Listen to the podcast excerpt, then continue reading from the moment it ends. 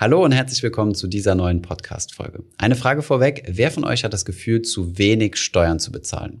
Das ist vermutlich eher eine rhetorische Frage. Vermutlich geht euer Gefühl eher in die andere Richtung. Insgesamt hat der Staat 2019 insgesamt rund 740 Milliarden Euro eingenommen. Und wir haben uns jetzt mal angeschaut, wie dieses Geld denn ausgegeben wird, also was mit unseren Steuern tatsächlich passiert. Viel Spaß bei dieser Podcast-Folge.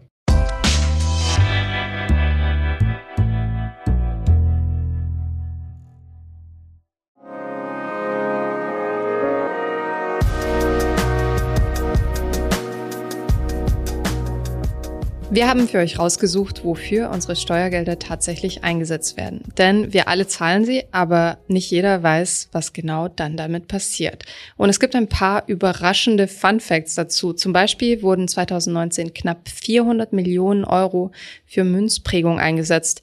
Und wenn ihr denkt, dass ähm, Soziales und Familien oder Bildung den größten Posten ausmachen, dann habt ihr teilweise gefehlt. Wir zeigen euch, wie das Geld wirklich eingesetzt wird und ähm, was es mit der schwarzen Null auf sich hat. Zunächst aber mal ganz von vorn. Was sind Steuern überhaupt? Ja, kann man vereinfacht ausdrücken, es sind Zwangsabgaben, die man an Bund oder die Länder, die entsprechenden Bundesländer oder Gemeinden bezahlen muss als Bürger oder Bürgerin eines Landes. Sie sind äh, zunächst einmal die Haupteinkommensquelle eines Staates. Es gibt noch andere Einkommensquellen, aber das ist wirklich so mit Abstand die größte. Weitere Finanzierungsquellen sind zum Beispiel Schulden aufnehmen, aber die müssen ja auch zurückgezahlt werden, zumindest mal die Zinsen. Und das passiert ja dann auch wieder über die Steuern. Genau. Und vielleicht habt ihr schon mal mitbekommen aus den Nachrichten oder auch aus Reden im Bundestag. Es wird oft von der schwarzen Null gesprochen in Deutschland. Das heißt, die Finanzminister der Vergangenheit und auch der aktuelle peilen tendenziell eher an, keine Neuverschuldung ähm, zu machen, sondern möglichst im Schwarzen zu landen, das heißt keine roten Zahlen zu schreiben. Und was zu Steuern noch wichtig zu wissen ist, es gibt keine Garantie auf direkte Gegenleistung für mich als Steuerzahlerin. Steuern dürfen aber auch nicht zweckgebunden sein. Das heißt, sowohl die Kfz-Steuer als auch die Tabaksteuer als auch die Alkoholsteuer fließen in einen großen Topf und werden dann verteilt. Wie genau erzählen wir euch später in Kürze, denn das ist ein relativ komplexer Prozess, der ganz genau geregelt ist.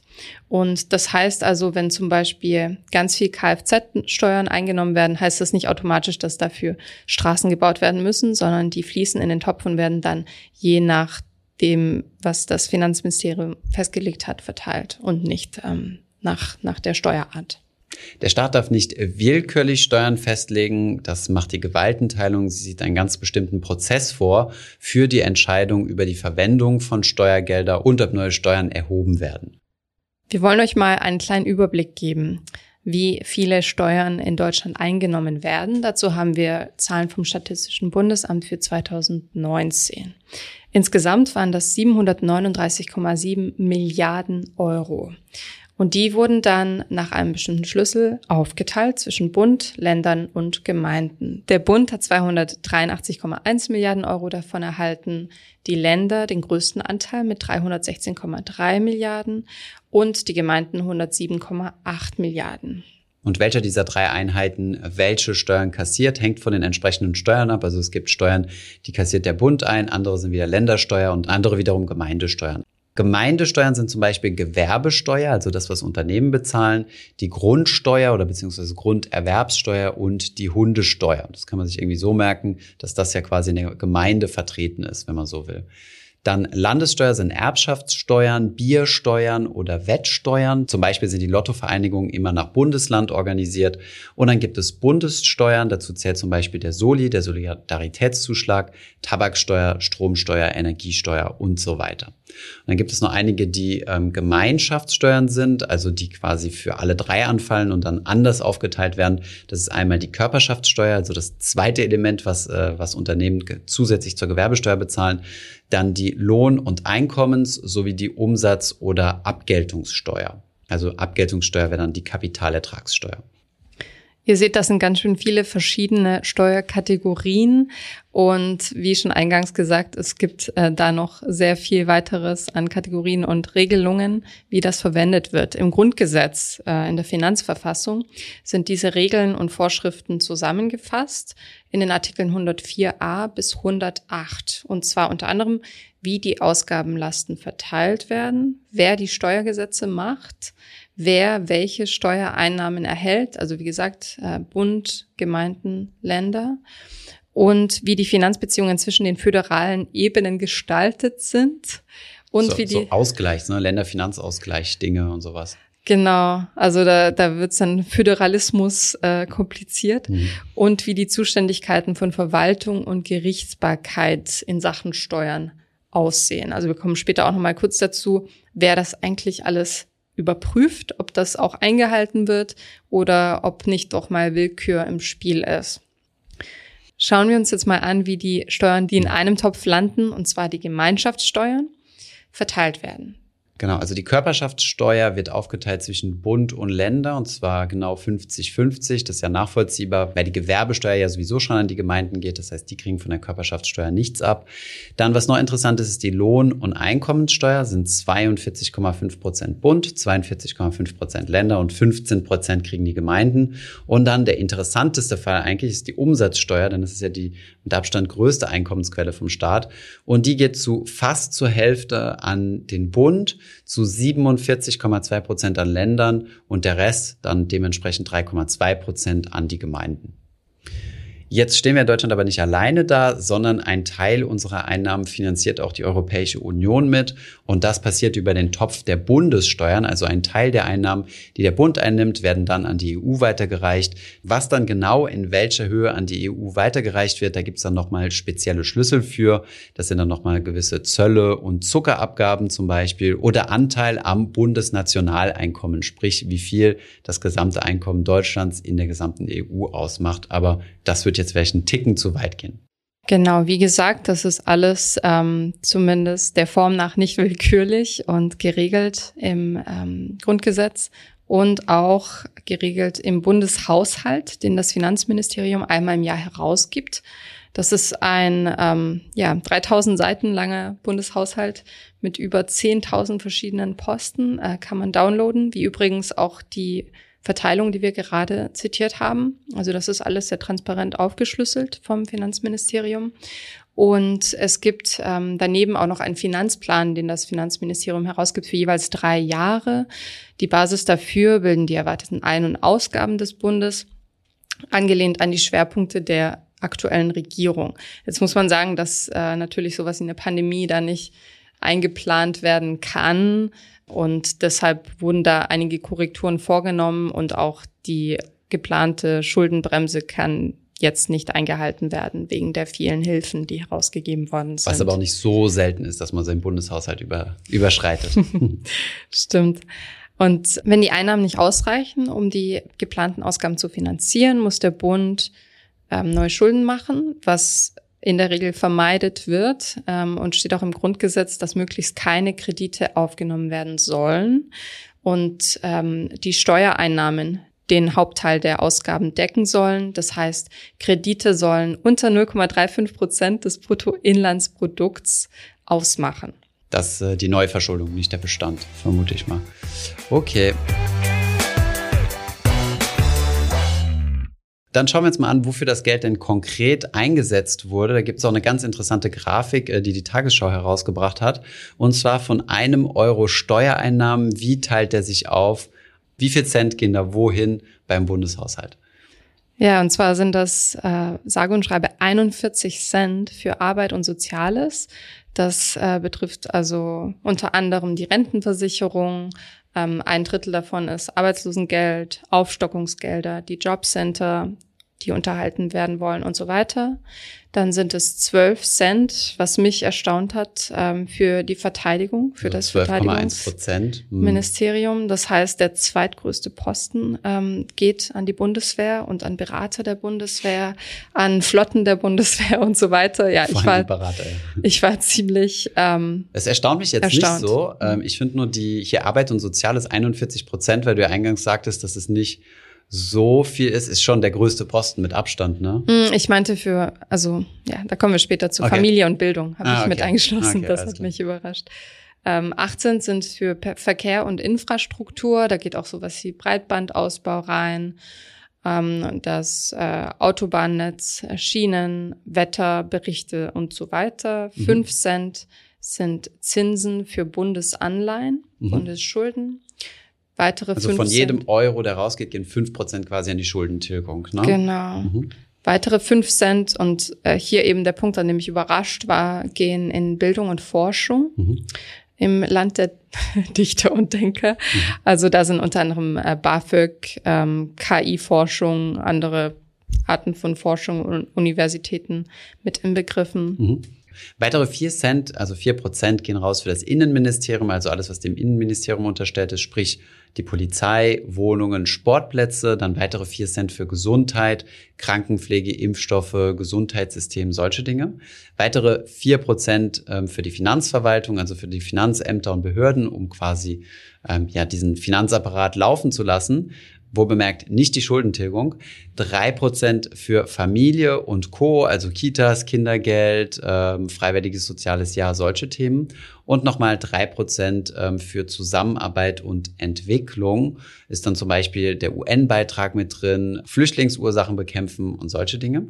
Und dann nochmal, jetzt wird es ziemlich kleinteilig, nochmal jeweils zwei Cent einmal für Wirtschaft und Energieministerium, dann nochmal zwei Cent für das Finanzministerium, zwei für Ernährung und Landwirtschaft. Und dann haben wir nochmal fünf Cent übrig für alle, die aufgepasst und mitgerechnet haben. Und das sind dann die sonstigen Ausgaben, wie zum Beispiel für das Kanzleramt. Das wurde jetzt mal hier mit aufgeführt. Sie sehen also die größten, der größte Position ist wirklich Arbeit und Soziales, gefolgt von Verteidigung, Verkehr, Infrastruktur, also ähm, sowohl, denke ich mal, Internet als aber auch äh, Autobahnen und solche Dinge, 8,2 Prozent. Und dann gliedert sich das weiter runter. Und jetzt haben wir noch so ein paar überraschende Ausgaben, die Anna gefunden hat. Welche, welche sind das? Ähm, die kann man übrigens auch, wo kann man die nachlesen? Beim äh, Bund. Im Schwarzbuch der Bund der Steuerzahler. Ja, genau. Das ist ja so ein bekanntes Buch, was immer so die unnötigen Ausgaben aller Elbphilharmonie und Co. Äh, rausarbeitet. Genau, so kleine Skandale und große Skandale. Unter anderem wurden, das habe ich eingangs schon angesprochen, 399 Millionen Euro für Münzprägung ausgegeben 2019. Und in aller Munde eine ganze Zeit lang und dann doch gescheitert war die Pkw-Maut. Vielleicht erinnert ihr euch von unserem Verkehrsminister Scheuer, Andreas Scheuer vorbereitet äh, 2018 und erste Verträge sind gelaufen, erste Ausschreibungen sind gelaufen, 2019 dann aber gekippt vom Europäischen Gerichtshof, denn äh, die Pkw-Maut verstößt gegen europäisches Recht. Und diese ganzen Vorbereitungen und Verträge und Prüfungen haben rund 83 Millionen Euro gekostet und ähm, es kommen wohl noch weitere Kosten obendrauf, weil da laufende Verpflichtungen mhm. noch vorhanden sind. Widerspricht übrigens europäischem Recht, glaube ich, auch wieder Steuerrecht, weil ähm, du eine Sache nicht zweimal besteuern darfst. Und da es ja quasi die Kfz-Steuer schon gibt, darfst du nicht nochmal zusätzlich eine Pkw-Maut einführen. Und dann hieß es, es wird nur eine Pkw-Maut für äh, Ausländer eingeführt, also für EU-Ausländer, die quasi durch Deutschland durchfahren, die ja in Deutschland keine Kfz-Steuer bezahlen. Und das widerspricht wiederum europäischem Recht, äh, weil du in Europa ja gleichstellen musst. Satte 42 Millionen Euro gingen als Zuschuss an die Bundesmonopolverwaltung für Brandwein, also alkoholische Getränke, denn es gab Preissenkungen, nachdem das Importverbot für Agraralkohol aufgehoben wurde, weil es halt im Ausland billiger war. Und so hat das Finanzministerium diese Kosten aufgefangen, obwohl sie eigentlich in einem anderen Bereich liegen und so ausgeglichen, dass die äh, hiesigen Bauern weniger verdient haben an dem Alkohol. Außerdem gab es in Rheinland-Pfalz Fehler bei der Kommunalwahl, die ziemlich unglücklich waren und sehr viel Kosten verursacht haben. Und zwar wurden die Namen mancher Kandidaten falsch gedruckt und der Nachdruck der Stimmzettel hat 80.000 Euro geschluckt. In Deutschland sind wir ja weltweit bekannt für unsere Autobahn ohne Tempolimit. Und ähm, das hat Sachsen-Anhalt auch äh, genutzt, ähm, um sich mit dem Titel Autobahn zu schmücken und hat aus der Bundesbahn eine Autobahn gemacht. Bundesstraße 6 wurde zu Autobahn 6. Mhm. Und der Austausch der gelben Schilder durch blaue Autobahnschilder hat insgesamt drei Millionen Euro gekostet. Beeindruckend, ja. Aber was mich jetzt mal interessieren würde, weil ich es ehrlich gesagt äh, mich da noch gar nicht genug reingedacht habe, was man ja viel in der, in der Politik lesen kann, ist ja dieses Thema schwarze Null. Ne? Schäuble war ja der, der Finanzminister gewesen, der das immer wieder aufgebracht hat und, und stolz war, dass wir in welchem Bundeshaushalt mindestens 2019, aber vielleicht auch einige davor, auf die schwarze Null gekommen sind. Wie genau definiert man das denn jetzt? Ja, die schwarze Null bezeichnet einen ausgeglichenen öffentlichen Haushalt. Das heißt, es gibt keine Neuverschuldung und die Ausgaben übersteigen nicht die Einnahmen. Wie du sagst, äh, Wolfgang Schäuble hat den Begriff berühmt gemacht mhm. und der war 2009 bis 2017 für die CDU ähm, Finanzminister. Und ähm, er hat unter anderem gesagt, es ist ein Irrtum, Wachstum durch höhere Defizite zu erreichen. Also es ist ähm, das Mindset ist äh, keine neuen Schulden aufnehmen für Investments, sondern schön äh, wirtschaftlich haushalten und schauen, mhm. dass man dass man schwarze Zahlen schreibt. 2014 hat er das im Bundestag gesagt und er setzt mit der schwarzen Null auf äh, stabilitätsorientierte Finanzpolitik und private statt öffentliche Investitionen. Also keine Schuldenaufnahme, keine Kreditaufnahme durch den Bund für neue Investitionen. Hm. Ja, interessant. Ich persönlich äh, sehe das eigentlich ähnlich, also dass es Sinn macht, äh, sich nicht ewig, also als Staat bist du eigentlich viel unabhängiger und viel freier, wenn du keine Neuverschuldung hast, ähm, beziehungsweise keine Netto-Neuverschuldung, weil es laufen ja alte Schulden aus, die du dann ersetzen musst mit neuen Laufzeiten. Aber grundsätzlich finde ich das schon sinnvoll. Auf der anderen Seite lohnt es sich natürlich trotzdem zu investieren. Man muss halt wissen, in was. Also ich, ich würde mal sagen, Investitionen ist es ja immer nur dann, also im privaten Bereich, wenn du davon ausgehen kannst, dass es dir zukünftig einen neuen Cashflow bringt. Das heißt, wenn du zum Beispiel einen großen Mangel hast an, keine Ahnung, äh, Fachkräften oder so, würde ich mal sagen, könnte es sich schon lohnen, sich hier zu verschulden und nochmal die Bildung voranzutreiben, um dann in den Folgejahren oder eher der Jahrzehnt davon zu profitieren. Aber okay. Hm. Das ist übrigens kein äh, rein deutsches Konzept. Auch in anderen Ländern werben Politiker für die schwarze Null. Mhm. Nur bei uns heißt sie irgendwie cooler. Mhm. Dort heißt es in the black oder balance or better zum Beispiel. Und wie du gesagt hast, in Deutschland haben wir die schwarze Null ähm, mehrmals in Folge erreicht. Das erste Mal 2014, mhm. also tatsächlich ähm, als Wolfgang Schäuble auch noch im Amt war. Und das war das erste Mal nach 45 Jahren, dass der deutsche Haushalt sich nicht neu verschuldet hat. Ausgeglichen war. Mhm. Genau. Und danach ging es jahrelang so weiter. Ähm, wir hatten einen Exportboom und eben, wie wir alle wissen, ein niedriges Zinsniveau, das weiterhin anhält. Mhm. Und geändert hat sich das erst 2020 durch die Pandemie. Und dafür hat unser jetziger Finanzminister Olaf Scholz die Schuldenbremse gelockert und ähm, 2020 hat der deutsche Staat seit sieben Jahren das erste Mal mit einem Defizit abgeschlossen. Hm. Und mit dem größten Defizit aller Zeiten. ja, 2021 sind die Aussichten auch nicht unbedingt besser. Äh, man rechnet mit einem zwei- oder sogar dreistelligen Milliardendefizit. Genau. Warum ist die schwarze Null so beliebt? Es ist psychologisch sehr effektiv. Keine roten Zahlen, nicht negativ, sondern positiv, schwarze Zahlen. Das hört sich gut an und lässt sich gut vermitteln. Auch mit dem Versprechen, dass die Steuern nicht erhöht werden, denn man hat ja rund abgeschlossen. Und es ist deshalb auch ähm, populistisch gutes Symbol. Und ähm, ich habe irgendwo gelesen, dass im Schnitt auch die Finanzminister, die eine schwarze Null erreichen, ähm, eine höhere Chance haben, wiedergewählt zu werden, weil es eben dieses gute Gefühl vermittelt. Ja, wir haben es geschafft, das Ziel, das wir uns gesteckt haben. Der Mann kann Finanzen, so nach dem Motto. Mhm. Genau. Außerdem kann es äh, Dinge ganz gut kaschieren. Das heißt, es gibt weniger Debatten darüber, wofür Steuergelder tatsächlich eingesetzt werden und wofür mhm. nicht. Man kann ja sagen, ja, ja, wir sind ja gut rausgekommen. Wir mhm. haben das Geld gut gehaushaltet. Und ein anderer Aspekt, der uns, denke ich, dieses und letztes Jahr zugute gekommen ist, man kann sich diesen ja, Puffer erlauben. Ähm, man kann so Hilfsgelder rauspumpen, mal kurz entscheiden, dass man Selbstständigen mit 5000 Euro hilft, hm. ohne ähm, formellen Aufwand, weil wir eben nicht so eine hohe Schuldensumme haben wie andere europäische Länder zum Beispiel. Hm. Hat aber auch Nachteile.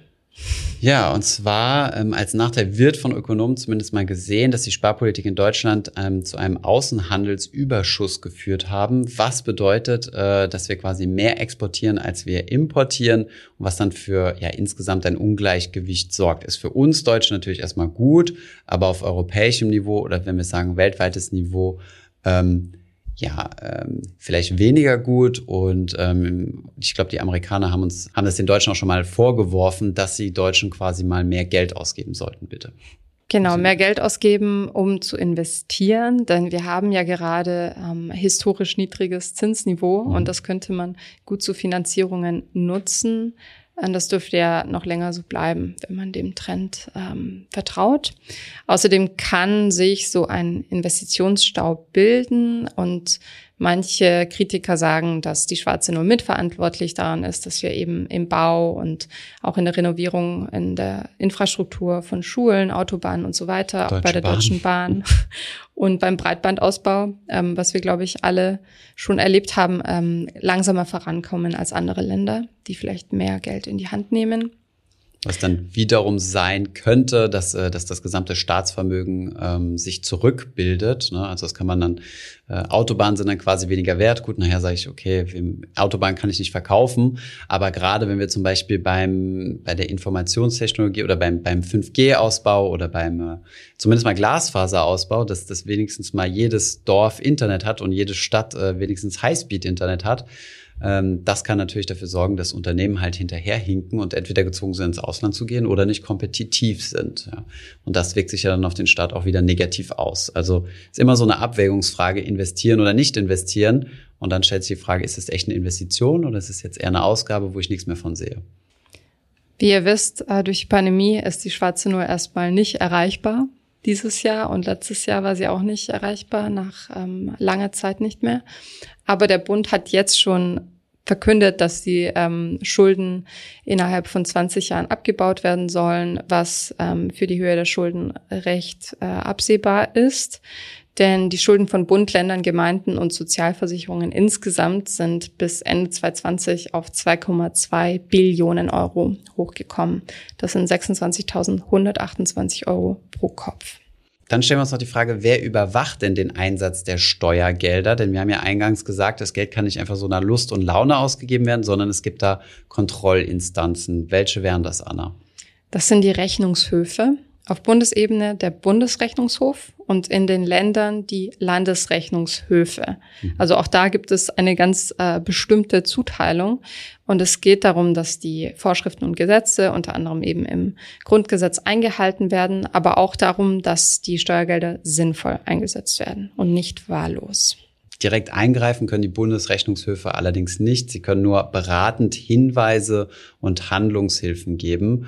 Unabhängig ist der Bund der Steuerzahler. Dieser gemeinnützige äh, private Verein zählt insgesamt 200.000 Mitglieder und veröffentlicht jedes Jahr das eben genannte Schwarze Buch mit Informationen, ähm, ja, wie die Steuergelder ausgegeben und äh, ja mit einem besonderen Fokus auf, äh, wie die Steuergelder verschwendet wurden.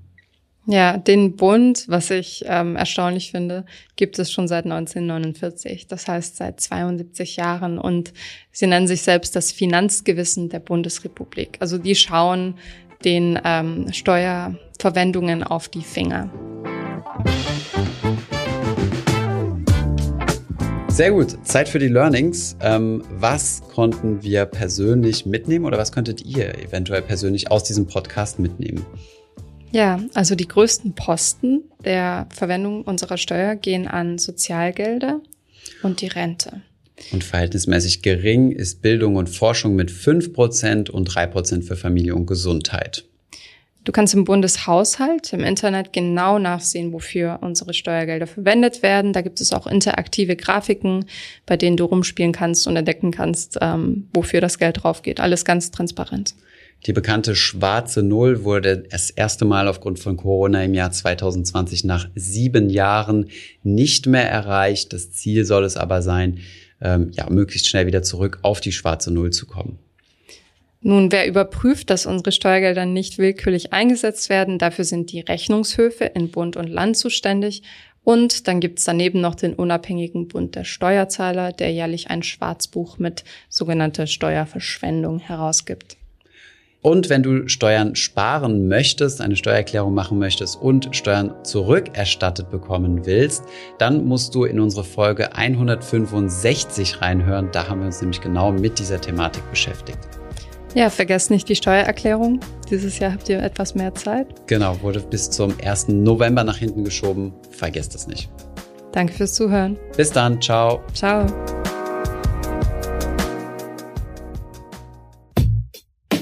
Ich hoffe, diese Podcast-Folge hat dir gefallen und du hast was dazugelernt. Wenn ja, dann erzähl doch gerne auch deinen Freunden und Bekannten vom Finanzfluss Podcast, die sich für das Thema finanzielle Bildung interessieren oder interessieren sollten. Wenn du uns auf iTunes zuhörst, dann lass uns gerne eine positive Bewertung da. Das sorgt dafür, dass wir noch besser auffindbar werden. Alle wichtigen Links und Verweise findest du wie immer in den Shownotes zu diesem Podcast. Auf unserer Homepage findest du außerdem eine ausführliche Beschreibung zu jeder Folge. Du findest sie unter finanzfluss.de slash podcast. Vielen Dank fürs Zuhören und bis zum nächsten Mal.